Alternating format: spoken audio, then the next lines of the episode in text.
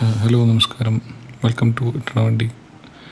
ഈ എപ്പിസോഡ് എന്ന് പറയുന്നത് രണ്ടാമത്തെ എപ്പിസോഡാണ് രണ്ടാമത്തെ എപ്പിസോഡിൽ ടോപ്പിക് എന്താണെന്ന് വെച്ച് കഴിഞ്ഞാൽ മലയാളികൾക്ക് മറക്കാൻ പറ്റാത്ത മൂന്ന് യക്ഷികൾ അതാണ് ഈ എപ്പിസോഡിൽ നമ്മൾ കവർ ചെയ്യാൻ പോകുന്ന ടോപ്പിക് എല്ലാവർക്കും പണ്ട് വീട്ടിൽ കഥകൾ കേട്ടിട്ടും ബുക്ക് വായിച്ചിട്ടും ഒക്കെ കുറേ യക്ഷികളുടെ കഥ അറിയാം. അതിൽ ഏറ്റവും ക്ലോസ് ആയിട്ടുള്ള മൂന്ന് യക്ഷികൾ അതായത് യക്ഷി എന്നുള്ള പേര് കേൾക്കുമ്പോൾ ഓർമ്മ വരുന്ന മൂന്ന് യക്ഷികൾ അത് എപ്പോഴും പേടിച്ചുകൊണ്ടല്ല ഓർക്കുന്ന ഒരു കഥ പറയാനായിട്ടുള്ള അവസരം കിട്ടിയാലും ചിലപ്പോൾ ഇത് ഓർത്തെടുത്ത് പറയാനുള്ള സാധ്യതകളും ഉണ്ട്. അത് പൊതുവെ എല്ലാവരും ഇത് തന്നെ പറയാം. അപ്പോൾ ഇതിനകത്ത് വരുന്ന ആദ്യത്തെ യക്ഷി മലയാറ്റൂർ എഴുതിയൊരു യക്ഷി എന്ന് പറഞ്ഞൊരു നോവലുണ്ട്. ആ നോവലിലെ യക്ഷിയാണ് നമ്മുടെ ആദ്യത്തെ യക്ഷി എന്താണ് ഇങ്ങനെ നോക്കി നിൽക്കുന്നത്? ആ സമയത്ത് ഒരു പെണ്ണ് തനിച്ചു വന്ന് കയറിയപ്പോൾ ഭയന്നുപോയോ ഓ എന്റെ കാലും നിലത്ത് മുട്ടുന്നുണ്ടോ എന്നാണോ നോക്കുന്നത്. അസമയത്ത് സമയത്ത് വന്ന് കയറിയതല്ലേ യക്ഷിയാണെന്ന് തോന്നാം. എനിക്കറിയാം. എല്ലാം അറിയാം. വയ്യെങ്കിൽ അർദ്ധരാത്രി ഞാനിങ്ങോട്ട് കയറി വരുന്നു രാഗിണി. ആ കഥയിലെ നായകൻ എന്ന് പറയുന്നത് ശ്രീനിവാസൻ എന്ന് പറഞ്ഞിട്ടൊരു കോളേജ് പ്രൊഫസറാണ് എന്താ സംഭവം എന്ന് വെച്ച് കഴിഞ്ഞാൽ ഇയാൾ കോളേജിലെ കെമിക്കൽ കെമിസ്ട്രി ലാബിൽ വെച്ചിട്ട് ഒരു ആക്സിഡന്റിൽ ഇയാളുടെ ഒരു ഫേസിന്റെ സൈഡ് മുഴുവൻ പൊള്ളി നാശമായി അങ്ങനെ എന്താ പറയുക ഭയങ്കര വൈകൃതമായി എന്നാണ് പറയുന്നത് ബുക്കിൽ വൈകൃതമായി കഴിഞ്ഞിട്ട് ഇയാൾക്ക് ഒരു നോർമലായി ഒരു ആളുടെ മുഖം നശിച്ചു കഴിഞ്ഞാൽ ഉണ്ടാകുന്ന പോലത്തെ കോംപ്ലക്സുകളും പ്രശ്നങ്ങളൊക്കെ അയാളുടെ മനസ്സിലുണ്ടാവാൻ തുടങ്ങും. ആരും നോക്കുന്നില്ല ആരും ഇനി മൈൻഡ് ചെയ്യാൻ മുതൽ അയാളുടെ ജീവിതം അവിടെ അവസാനിച്ചു എന്നുള്ള ഒരു നെഗറ്റീവ് ആറ്റിറ്റ്യൂഡ് അയാളുടെ ലൈഫിലേക്ക് വരുമ്പോഴാണ് അയാൾ ഒരു ദിവസം രാഗിണി എന്ന് പറഞ്ഞിട്ടൊരു സ്ത്രീയെ പരിചയപ്പെടുന്നു. വളരെ സുന്ദരിയായിട്ടുള്ളൊരു സ്ത്രീ. ഇതുപോലെ വൈകൃതമായ ഒരു മുഖമുള്ള ഒരാളുടെ അടുത്ത് വളരെ സ്നേഹത്തോടെ ഇടപഴകുകയും പിന്നെ അവർ ഭയങ്കര ഒരു റിലേഷൻഷിപ്പിലേക്ക് പോവുകയൊക്കെ ചെയ്യുന്നുണ്ട് ഇതിനകത്ത് അപ്പം അത് കഴിഞ്ഞിട്ട് പിന്നെ ഇയാൾക്ക് ഇയാളുടെ ലൈഫിൽ എല്ലാവരും ചുറ്റുമുള്ളവർ പറയാൻ തുടങ്ങും ഇത് ശരിക്കും ഒരു സ്ത്രീയാണോ എന്ന് സംശയമുണ്ട്.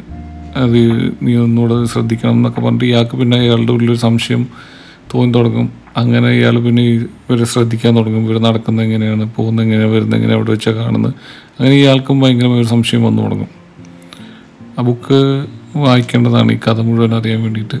ആ കഥയിലത്തെ യക്ഷി ആണ് നമ്മുടെ ആദ്യത്തെ യക്ഷി. മലയാളികളിൽ ഒരു നല്ല ശതമാനം ആൾക്കാരോടും ചോദിച്ചു കഴിഞ്ഞാൽ മലയാറ്റൂർ രാമകൃഷ്ണന്റെ യക്ഷി അറിയുമെന്ന് ചോദിച്ചാൽ അറിയാം എന്നായിരിക്കും മറുപടി.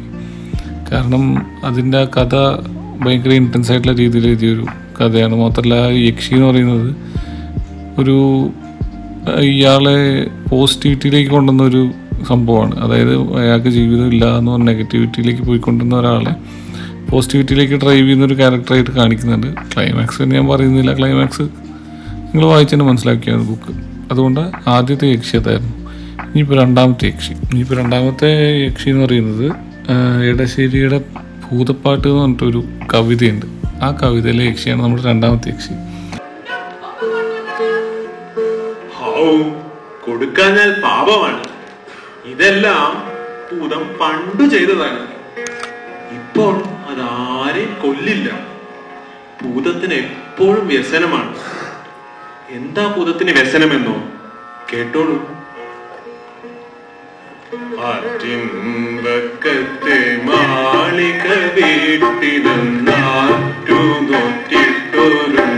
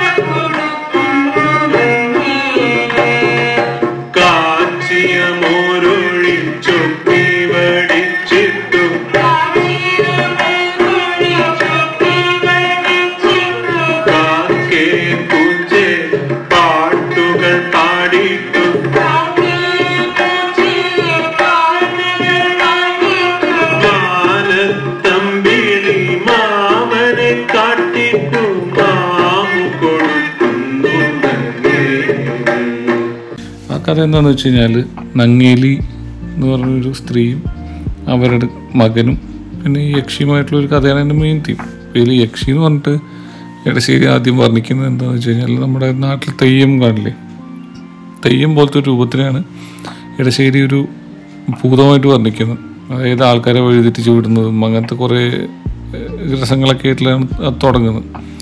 തുടങ്ങി മെയിൻ സംഭവം എന്താണെന്ന് വെച്ചാൽ നങ്ങേലിക്ക് ഉണ്ണി പേര് വിളിക്കുന്ന ഒരു മകൻ ജനിച്ചു. മകൻ ജനിച്ചു കഴിഞ്ഞിട്ട് മകന് ഏഴ് വയസ്സായപ്പോൾ മകനെ സ്കൂളിൽ വിടാൻ തുടങ്ങി. സ്കൂളിൽ പോകുന്ന വഴിക്കാണ് ഈ യക്ഷി താമസിക്കുന്ന ഒരു പാറമട എന്ന് പറയുന്നത്. അപ്പം ആ അവിടെ വെച്ച് യക്ഷി എല്ലാ ദിവസവും ഈ പയ്യൻ സ്കൂളിൽ പോകുന്ന വരുന്നൊക്കെ കാണുന്നുണ്ട്. അപ്പം അങ്ങനെ ഒരു ദിവസം ഈ യക്ഷി എന്ത് ചെയ്യുന്ന വെച്ചാൽ ഒരു ചെറിയ പെൺകുട്ടിയുടെ വേഷം എടുത്തിട്ട് ഇവന് ഉണ്ണിക്ക് വേണ്ടി കാത്തുക്കും. ഉണ്ണിക്ക് വേണ്ടി കാത്തു നിന്നിട്ട് കൂടെ കളിക്കാൻ വേണ്ടി വിളിക്കും. ഉണ്ണി പോവില്ല. രണ്ടാമത്തെ ദിവസം വിളിച്ചു നോക്കും. പോവില്ല. മൂന്നാമത്തെ ദിവസം വിളിക്കുമ്പോൾ ഓക്കെ കളിച്ച് കളിക്കാൻ പോകും. ഇത്ര ദിവസം വിളിക്കുന്നതല്ല വെച്ച് പോവും. അപ്പം ഉണ്ണിയുടെ കയ്യിൽ എഴുത്താണിയുണ്ട് അപ്പോൾ ഇരുമ്പ് യക്ഷിക്ക് പേടി എന്നാണ് പറയുന്നത്.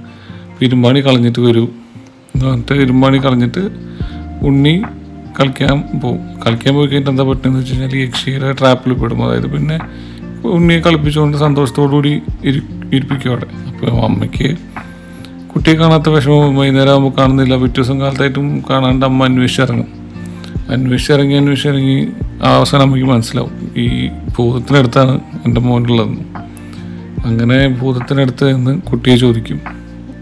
അപ്പം ഭൂതത്തിന് ഒരു കോൺഫിഡൻസ് ആണ്. ഞാൻ ഭയങ്കര ശക്തിയുള്ള ഒരു ഭൂതമാണ്. ഇതൊരു സാധാരണ അമ്മയല്ലേ. ആ അമ്മയ്ക്ക് എന്നെ എന്ത് ചെയ്യാൻ പറ്റും എന്നുള്ള കോൺഫിഡൻസിൽ ഭൂതം എന്ത് ചെയ്യുന്നു വെച്ച് കഴിഞ്ഞാൽ പല തരത്തിലുള്ള ട്രിക്സ് കളിക്കാൻ തുടങ്ങും ഈ അമ്മയുടെ അടുത്ത് ഒരു പാറയുടെ അത്രയും സ്വർണവും ഒക്കെ വെച്ച് നോക്കും. അതെടുത്തിട്ട് തിരിച്ചു പോയിക്കോ. മോനത്തെ എല്ലാം ഉണ്ട് അപ്പം ആ അമ്മ സ്വന്തം കണ്ണ് അവിടെ എടുത്ത് ഈ ഭൂതത്തിന് മുന്നിൽ വെച്ചു എന്നാണ് പറയുന്നത്. അതായത് ഈ സ്വർണവുമല്ല എന്റെ കാശേക്കാളും എനിക്ക് വലുത് എന്റെ മകനാണ് എനിക്ക് വേണമെന്ന് പറഞ്ഞു അങ്ങനെ ആ അമ്മയുടെ ഒരു മകനോടുള്ള സ്നേഹവും ഈ യക്ഷിക്ക് ആ കുട്ടിയോടുണ്ടായ ഒരു വാത്സല്യവും തമ്മിലുണ്ടായൊരു ഭയങ്കരമായ ഒരു ഏറ്റുമുട്ടലാണ് കഥ. അതായത് ഒരു ഭൂതത്തിന്റെ സൂപ്പർ നാച്ചുറൽ പവറും ഒരു അമ്മയുടെ മകനോടുള്ള വാത്സല്യത്തിന്റെ ശക്തിയും. ആ വാത്സല്യത്തിന്റെ ശക്തിയാണ് എടശ്ശേരി അതിലൂടെ വർണിക്കുന്നത്. നമുക്ക് ആ എന്റെ ഒരു കവിത വായിക്കുമ്പോൾ ഭൂതത്തിനോടുള്ള പേടിയോ അങ്ങനെ തോന്നും തോന്നില്ല പക്ഷെ ആ അമ്മയുടെ ഒരു വാത്സല്യം കലർന്നൊരു ശക്തിയോടുള്ള ഒരു ബഹുമാനവും ആ ഒരു ആ ഒരു ഫീലിംഗ് അത് വായിച്ചു നോക്കിയാൽ മനസ്സിലാവും അത് വായിച്ചു നോക്കേണ്ടതാണ്. അപ്പോൾ ഇതാണ് രണ്ടാമത്തെ യക്ഷി.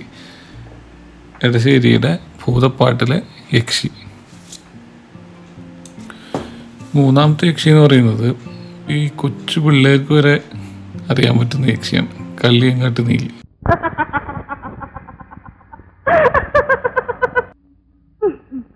ചാക്കും വെറ്റിലയും മാത്രമേ ഉള്ളൂ. ചുണ്ണാമ്പെടുക്കാൻ മറന്നുപോയി. അല്പം ചുണ്ണാമ്പ് തരുമോ? കല്ലിയങ്കാട്ട് നീലി. പണ്ട് കത്തനരച്ചന്റെ സീരിയൽ വന്നപ്പം എല്ലാ കുട്ടികൾക്കും പണ്ട് നല്ല പരിചയമുള്ള ഒരു സംഭവമാണ് കല്ലിയങ്കാട്ട് നീലി എന്ന് പറഞ്ഞു കഴിഞ്ഞാൽ ചുണ്ണാമ്പുണ്ടോ എന്ന് ചോദിക്കുന്നത് ട്രേഡ് മാർക്കാക്കി കൊണ്ടുവന്ന് കല്യാങ്കാട്ട് നീലിയാണെന്നാണ് എന്റെ ഓർമ്മ. അത് എല്ലാ കുട്ടികൾക്കും വലിയവർക്കൊക്കെ ഒരുപോലെ ഒരു സീരിയൽ കണ്ടും ബുക്ക് വായിച്ചിട്ടും ഒക്കെ അറിയാവുന്ന സംഭവമാണ്. അപ്പോൾ ഈ കല്യാങ്കാട്ട് നീലി എന്ന് പറയുന്നതിന് അതിന്റെ ഒറിജിൻ സ്റ്റോറി ഉണ്ട്. ഒറിജിൻ സ്റ്റോറി പല നാടുകളിലും പലതാണ്. പക്ഷേ എല്ലാ നാട്ടിലും ഈ കല്യാങ്കാട്ട് നീലിയെ ബേസ് കഥയുണ്ട്. അതായത് തിരുവനന്തപുരത്ത് പഴക്കനല്ലൂർ എന്ന് പറഞ്ഞ സ്ഥലത്ത് ഒരു ഐതിഹ്യമുണ്ട്. അത് എന്താണെന്ന് വെച്ച് കഴിഞ്ഞാൽ അല്ലി എന്ന് പറഞ്ഞൊരു സ്ത്രീ. അവിടെ ഒരു പൈസയുള്ള വീട്ടിലായിരുന്നു. അവിടുത്തെ ഒരു പൂജാരിയായിട്ട് ഇഷ്ടത്തിലായിട്ട് പൂജാരി എന്ന് പറയുന്ന ഒരു വളരെ മോശം ആൾ കല്ല് കുടിച്ച് മാംസം കഴിക്കുന്ന ഒരാളെന്ന് പറയുന്നത്. അപ്പോൾ വല്ലി ഇയാളായിട്ട് അടുപ്പത്തിലേക്ക് കല്യാണം കഴിക്കണം എന്ന് പറഞ്ഞ് കല്യാണം കഴിച്ച് ഈ പ്രീസ്റ്റ് അതായത് പൂജാരി എന്ത് ചെയ്യുന്നു വെച്ച് കഴിഞ്ഞാൽ ലാസ്റ്റ് ചതിക്കും. ചതിച്ചത് മനസ്സിലാക്കി ചോദിക്കാൻ പോകുമ്പം അല്ലിയെ കൊന്നുകളയും കൊന്നു കളഞ്ഞിട്ട് അവിടെ ഒരു പനയുണ്ടായിരുന്നു. ഈ പനയുടെ ചുവട്ടിൽ കിടന്നിട്ടാണ് അല്ലി മരിക്കുന്നത്. അപ്പോൾ പനയെ നോക്കിയിട്ട് അല്ലി പറയും നീ മാത്രമേ ഇതിന് സാക്ഷിയുള്ളൂ. നീയാണ് ഇതിന് സാക്ഷി എന്ന് പറഞ്ഞിട്ടാണ് അല്ലി മരിക്കുന്നത്. മരിച്ചു കുറച്ച് നേരം കഴിയുമ്പോൾ തന്നെ ഈ പൂജാരി ദാഹിച്ചിട്ട് വെള്ളം കുടിക്കാൻ അവിടെയുള്ളൊരു പുഴയുടെ അടുത്ത് പോകും അവിടെ പുഴയിൽ വെള്ളം കുടിച്ചുകൊണ്ടിരിക്കുമ്പോൾ ഒരു പാമ്പ് കടിച്ചിട്ടും അവിടെ ഇയാളും മരിക്കും. ഇത് കണ്ടിട്ട് അല്ലിയുടെ അനിയൻ അവിടെ വന്നിത് കണ്ട് മനസ്സ് തകർന്നിട്ട് അവനും സൂയിസൈഡ് ചെയ്യും. ഇവരൊക്കെ പിന്നെ എന്താ ചെയ്യേണ്ടതെന്ന് വെച്ചാൽ പുനർജനിക്കുകയാണ്. പുനർജനിക്കുന്നത് എങ്ങനെയാണെന്ന് വെച്ചാൽ അവിടുത്തെ ഒരു നാട്ടുരാജാവിന്റെ മക്കളായിട്ടാണ് പുനർജനിക്കുന്നത്. അപ്പം അവർ ആ മക്കളുടെ പേരാണ് നീലിയും നീലനും. അപ്പോൾ അവർ ഭയങ്കര നെഗറ്റീവ് എനർജിയുള്ള കുട്ടികളാണെന്ന് പറഞ്ഞിട്ട് അവിടുത്തെ ഈ ജോത്സ്യർ ആദ്യം തന്നെ പറയും. പക്ഷെ അത് രാജാവ് വിശ്വസിക്കില്ല. പിന്നെ എന്താണെന്ന് വെച്ചാൽ അടുത്തുള്ള ഗ്രാമത്തിലെ ഈ കന്നുകാലികളൊക്കെ മരിച്ചു വീഴാൻ തുടങ്ങും. അപ്പം അങ്ങനെ പിന്നെ രാജാവ് പിന്നെയും ഒരു പ്രശ്നം വെച്ച് നോക്കുമ്പം പറയും ഇവർ നെഗറ്റീവ് എനർജിയാണ് ഇവരാണ് ഇതൊക്കെ ചെയ്യിക്കണം എന്ന് പറഞ്ഞിട്ട് അങ്ങനെ രാജാവ് ഒരു ദിവസം രാത്രി പറഞ്ഞിട്ട് ഒളിച്ചു പോയിരുന്നിട്ട് ഇവർ കന്നുകാലികളൊക്കെ അത് കാണും. കണ്ടു കഴിഞ്ഞിട്ട് രാജാവ് വിശ്വസിക്കും. രാജാവ് വിശ്വസിച്ച് കഴിഞ്ഞിട്ട് എന്താ ചെയ്യുന്നത് വെച്ചാൽ ഇവർ രണ്ടുപേരും കൊണ്ട് ഒരു കാട്ടിൽ ഒറ്റയ്ക്ക് വിടും. ഒറ്റയ്ക്ക് വിട്ട് കഴിഞ്ഞാൽ അവരവിടെ ആ കാട്ടിലും ഇതുപോലെ നാശങ്ങളും പ്രശ്നങ്ങളൊക്കെ ഉണ്ടാക്കാൻ തുടങ്ങും. അപ്പോൾ ആ കാടിനടുത്തുള്ള ഒരു ഗ്രാമത്തിലെ ആൾക്കാർ ഇത് കണ്ടുപിടിച്ച് അവിടെ ഒരു ദുർമന്ത്രവാദിയെ കൊണ്ടുവന്ന് ഇവരെ ഒഴിപ്പിക്കാൻ നോക്കും. അപ്പോൾ ഒഴിപ്പിക്കാൻ നോക്കുമ്പം ഇവരത് മനസ്സിലാക്കുമ്പോൾ ഇങ്ങനെ ഒഴിപ്പിക്കാൻ കൊണ്ടുവന്ന് അവിടെ ദുർമന്ത്രവാദം നടക്കുന്നുണ്ടെന്ന്. അങ്ങനെ ഇവർ ആ ദുർമന്ത്രവാദിയെ കൊല്ലണം തീരുമാനമെടുത്ത ഗ്രാമത്തിൽ പോയി. ഗ്രാമത്തിലെ എഴുപത് ആണുങ്ങളെയും ആ ദുർമന്ത്രവാദിയും കൊന്നു കളഞ്ഞു എന്നുള്ളതാണ് നീലിയുടെ ഫസ്റ്റ് ഒറിജിൻ സ്റ്റോറി രണ്ടാമത്തെ ഒറിജിൻ സ്റ്റോറി എന്ന് വെച്ച് കഴിഞ്ഞാൽ തിരുവിലങ്ങാട് എന്ന് പറഞ്ഞ ഗ്രാമത്തിൽ പഴയന്നൂർ നീലി എന്ന് പറഞ്ഞിട്ടൊരു നീലിയുണ്ട്. അവിടെ എന്താന്ന് വെച്ച് കഴിഞ്ഞാൽ ഒരു കച്ചവടക്കാരൻ കച്ചവടക്കാരന്റെ ചെറുപ്പത്തിൽ അയാൾ ഒരു കൊലപാതകം ചെയ്തതാണ് ഈ നീലി എന്ന് പറഞ്ഞ ക്യാരക്ടർ പിന്നെ അയാൾ കല്യാണം കഴിച്ചൊരു കുട്ടിയൊക്കെ ആയി സ്വസ്ഥമായിട്ട് അവിടെ ജീവിക്കാൻ തുടങ്ങുമ്പോൾ ഈ നീലി ഒരു യക്ഷയ രൂപം കൊണ്ട് അവിടെ ഉള്ള കാട്ടിൽ താമസിക്കാൻ തുടങ്ങും. അങ്ങനെ ഒരു ദിവസം ഇയാൾ ആ കാട് നടന്നു വേണമല്ലോ ക്രോസ് ചെയ്യാൻ. അപ്പോൾ നടന്നു പോകുമ്പോൾ ഈ നീലി കാണും. നീലി കണ്ടിട്ട് ഇയാളുടെ ഭാര്യയുടെ രൂപം എടുക്കും. അവിടെ കിടന്ന കൽക്കരി വെച്ച് മകന്റെ ഒരു രൂപം സൃഷ്ടിക്കും. എന്നിട്ട് ഇയാളുടെ അടുത്ത് ഓടി ചെന്ന് തന്നെ രക്ഷിക്കണം. മോന് തീരെ സുഖമില്ല എന്നൊക്കെ പറഞ്ഞിട്ട് കരയാൻ തുടങ്ങും. പക്ഷേ കച്ചവടക്കാരന് ഇവരുടെ അടുത്ത് വരുമ്പോൾ തന്നെ മനസ്സിലാവും ഇത് ഇയാളുടെ ഭാര്യയല്ല ഇത് വേറെ ഏതോ രൂപമാണെന്ന് പറഞ്ഞിട്ട് ഇയാൾ എന്ത് ചെയ്യുന്നു വെച്ചാൽ ഇയാളുടെ അടുത്തൊരു മാന്ത്രിക കത്തി ഉണ്ടായിരുന്നു. ആ കത്തി വീശി കാട്ടിൽ നിന്ന് ഓടി രക്ഷപ്പെടും. അങ്ങനെയാണ് അയാൾ ആ സി അവിടെ നിന്ന് രക്ഷപ്പെടുന്നത്. അങ്ങനെ രക്ഷപ്പെട്ടിട്ട് ഇയാൾ അടുത്തുള്ള ഗ്രാമത്തിലേക്ക് ഓടിച്ചെന്ന് കയറും. ഓടിച്ചെന്ന് കയറുമ്പോൾ ഈ യക്ഷി ഇയാളുടെ ഭാര്യയുടെ കുട്ടിയുടെ രൂപം എടുത്താണല്ലോ പോണെന്ന് അപ്പം ഇവരും പറയുക പോകും പറയുക പോയി. അവിടെയുള്ള എല്ലൂർ ഗുരുക്കളെ കാണും. വെല്ലൂർ ഗുരുക്കളെ കണ്ടിട്ട് പറയും എനിക്ക് ഇങ്ങനെ എന്റെ പ്രശ്നം എന്റെ ഭർത്താവിനെ വിട്ടിട്ട് ഓടിപ്പോകണം എന്റെ മക- മകനെ നോക്കാൻ ആരുമില്ല എന്നെ നോക്കാൻ ആരുമില്ല. അപ്പം ഭർത്താവ് ഓടി രക്ഷപ്പെടാൻ പോവുകയാണ്. അപ്പം അതിന് മുന്നേ ഒരു ദിവസം രാത്രി എനിക്ക് അയാളുടെ കൂടെ താമസിക്കാനുള്ള ഒരു അവസരം തരണം. താമസിച്ച് ഞാൻ അവനെ അയാളെ മനസ്സിലാക്കിക്കോളാം. മനസ്സിലാക്കിപ്പിച്ചോളാം. എന്റെ കൂടെ ജീവിക്കണം എന്നുള്ളതെന്നൊക്കെ പറഞ്ഞ് കാൽ പിടിച്ച് വെല്ലൂർ ഗുരുക്കൾ സമ്മതിക്കും. സമ്മതിച്ച് കഴിഞ്ഞിട്ട് ഇയാൾ ഇയാളെ വിളിപ്പിച്ച് ഈ സ്ത്രീകളോട് നീ ഒരു ദിവസം രാത്രി താമസിക്കണം. അവർക്ക് പറയാനുള്ള എല്ലാം കേൾക്കണം എന്ന് പറഞ്ഞ് നിയമം പാസ്സാക്കും. അപ്പം എല്ലാവരും കൂടെ പിടിച്ച് ഇയാളെ കൊണ്ടുപോകാൻ മുമ്പ് ഇയാൾ പറയും അങ്ങനെ കൊണ്ടുവരുന്നത് യക്ഷിയാണ്. എന്റെ ജീവൻ ആപത്താണ് എന്നെ നിങ്ങളാണ് രക്ഷപ്പെടുത്തേണ്ടത്. എന്നെ നിങ്ങളാണ് രക്ഷിക്കേണ്ടതെന്നൊക്കെ പറഞ്ഞ് കരയും. അപ്പോൾ അയാൾ ഒന്നും കേൾക്കില്ല. അപ്പം ഈ ഭാര്യയുടെ രൂപമെടുത്ത ആ യക്ഷി പറയും അയാളുടെ അരക്കെട്ടിലൊരു മാന്ത്രിക കത്തിയുണ്ട്. ഞാൻ ഒറ്റയ്ക്ക് സംസാരിക്കുമ്പോൾ അയാൾ എന്നെ ഉപദ്രവിച്ച ആരും ചോദിക്കാനും പറയാനൊന്നും ഉണ്ടാവില്ല. അതുകൊണ്ട് ആ കത്തിയും എടുത്ത് മാറ്റിക്കുക എന്നിട്ട് ഈ ഗുരുക്കളുടെ ശിഷ്യന്മാർ വന്നിട്ട് ആ കത്തി എടുത്ത് മാറ്റും. കത്തി എടുത്ത് മാറ്റിയിട്ട് ഇവർ രണ്ടുപേരും ഒരു മുറിക്കുള്ളിൽ അടച്ച് അവിടെ പുറത്ത് കാവൽ വെക്കും എല്ലാവരും. രാവിലെ വാതിൽ തുറന്ന് നോക്കുമ്പം ഇയാൾ മരിച്ചു കിടക്കുന്നതാണ് കാണുന്നത് എല്ലാവരും. മരിച്ചു കിടക്കുന്ന അപ്പോൾ എല്ലാവർക്കും മനസ്സിലാവും. അയാൾ പറഞ്ഞായിരുന്നു സത്യം ഇത് യക്ഷിയായിരുന്നു മനസ്സിലാക്കും. എന്നിട്ട് എന്താ ചെയ്യുന്നത് വെച്ച് കഴിഞ്ഞാൽ അവിടെ വലിയൊരു തീ ഉണ്ടാക്കിയിട്ട് ഈ ഗുരുക്കളും അയാളുടെ എഴുപത് ശിഷ്യന്മാരും അവിടെ ചാടി മരിച്ചു എന്ന് പറയുന്നതാണ് കല്യാങ്കാട്ട് നീലിയുടെ രണ്ടാമത്തെ ഒരു കഥ. ഇതുപോലത്തെ ഒരുപാട് കഥകളുണ്ട്. പക്ഷേ എല്ലാത്തിലും എന്തൊക്കെയോ ഒരു റിലേഷൻ അതായത് അവിടെ നിന്ന് ഇവിടെ ഒരു ബന്ധപ്പെട്ടുള്ള കഥകളാണെല്ലാം കേൾക്കുന്നത്. ഈ മൂന്ന് യക്ഷികളുമാണ് മലയാളികൾക്ക് മറക്കാൻ പറ്റാത്ത മൂന്ന് യക്ഷികൾ.